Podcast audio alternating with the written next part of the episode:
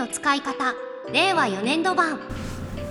用途を別にしたトゥルーナスサーバーを2台使っています。両方ともコアではなくスケールにしました。どんな風に使っているのか書いてみたいと思います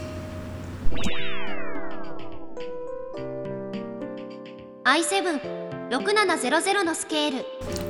2つのマシンの構成はかなり違うのでおのずと使い方も変わってきます。i7-6700 は仮想環境と Docker のイメージによるオフィシャルアプリを動作させています。全体の平均負荷は70%未満といったところです。アプリケーションには9ビットトレンドを動かしています。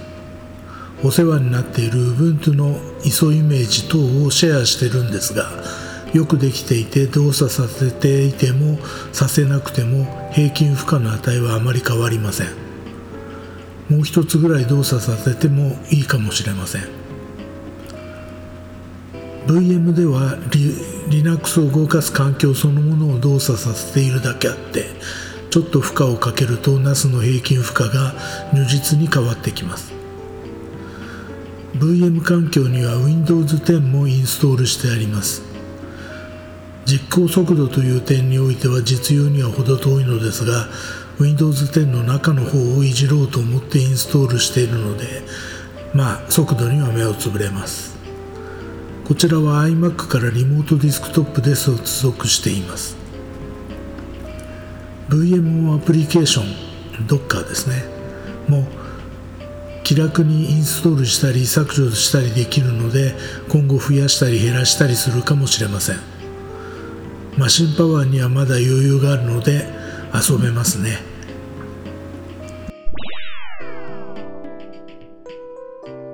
ペンティアム G440 のスケール。こちらにも VM 環境で Ubuntu をインストールしています i7 と違ってマシンパワーにそれほど余裕がないのでアプリケーションはインストールしていません。NAS としては全く問題なく動作しています。平均負荷としては70%未満。こちらも i7 と同程度ですがスレッドの片方が100%もう片方が10%未満となっています。2つのスレッドを交互に使っている感じですね。CPU 温度は30度未満。NAS としては 2.5GB インターネットをドライブしているものの特別なことはさせていないので NAS 専用の状態ですね。VM で動かしている Ubuntu は動画のエンコードをさせています。H264 ででエンコードした動画を H265 で再エンコードして容量を稼いでいます。多少画像に劣化を生じる可能性がありますが私の目が鈍感なので分かりません。特定のフォルダに動画を放り込むことでペンティアムのスケールが自動検知してエンコードを行うようにしてあります。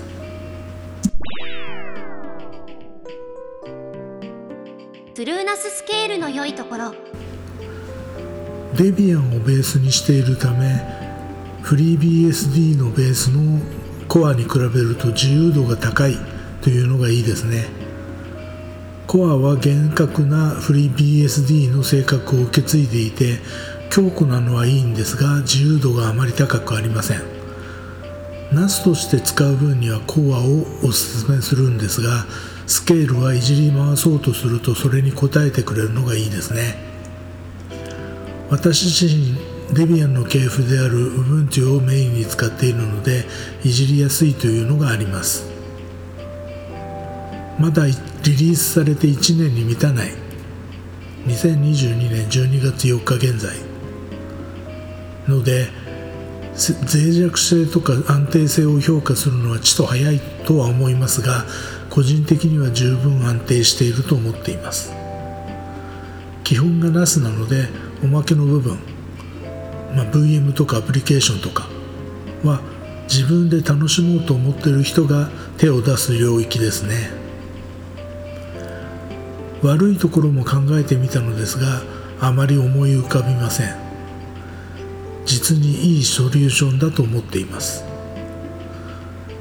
個人的個人利用においてサポートがコミュニティのみということで不安に感じる方もいらっしゃると思いますがそれ以外は問題ないと思います。これから NAS を自分のマシンで動かそうと思ってる人にはおみすおすすめできるソフトウェアですね。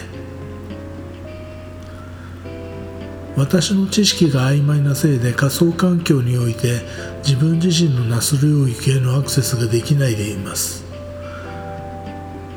I7 上の VM から i7 がドライブしている NAS にアクセスできないんですよねそれがちょっと面白くありません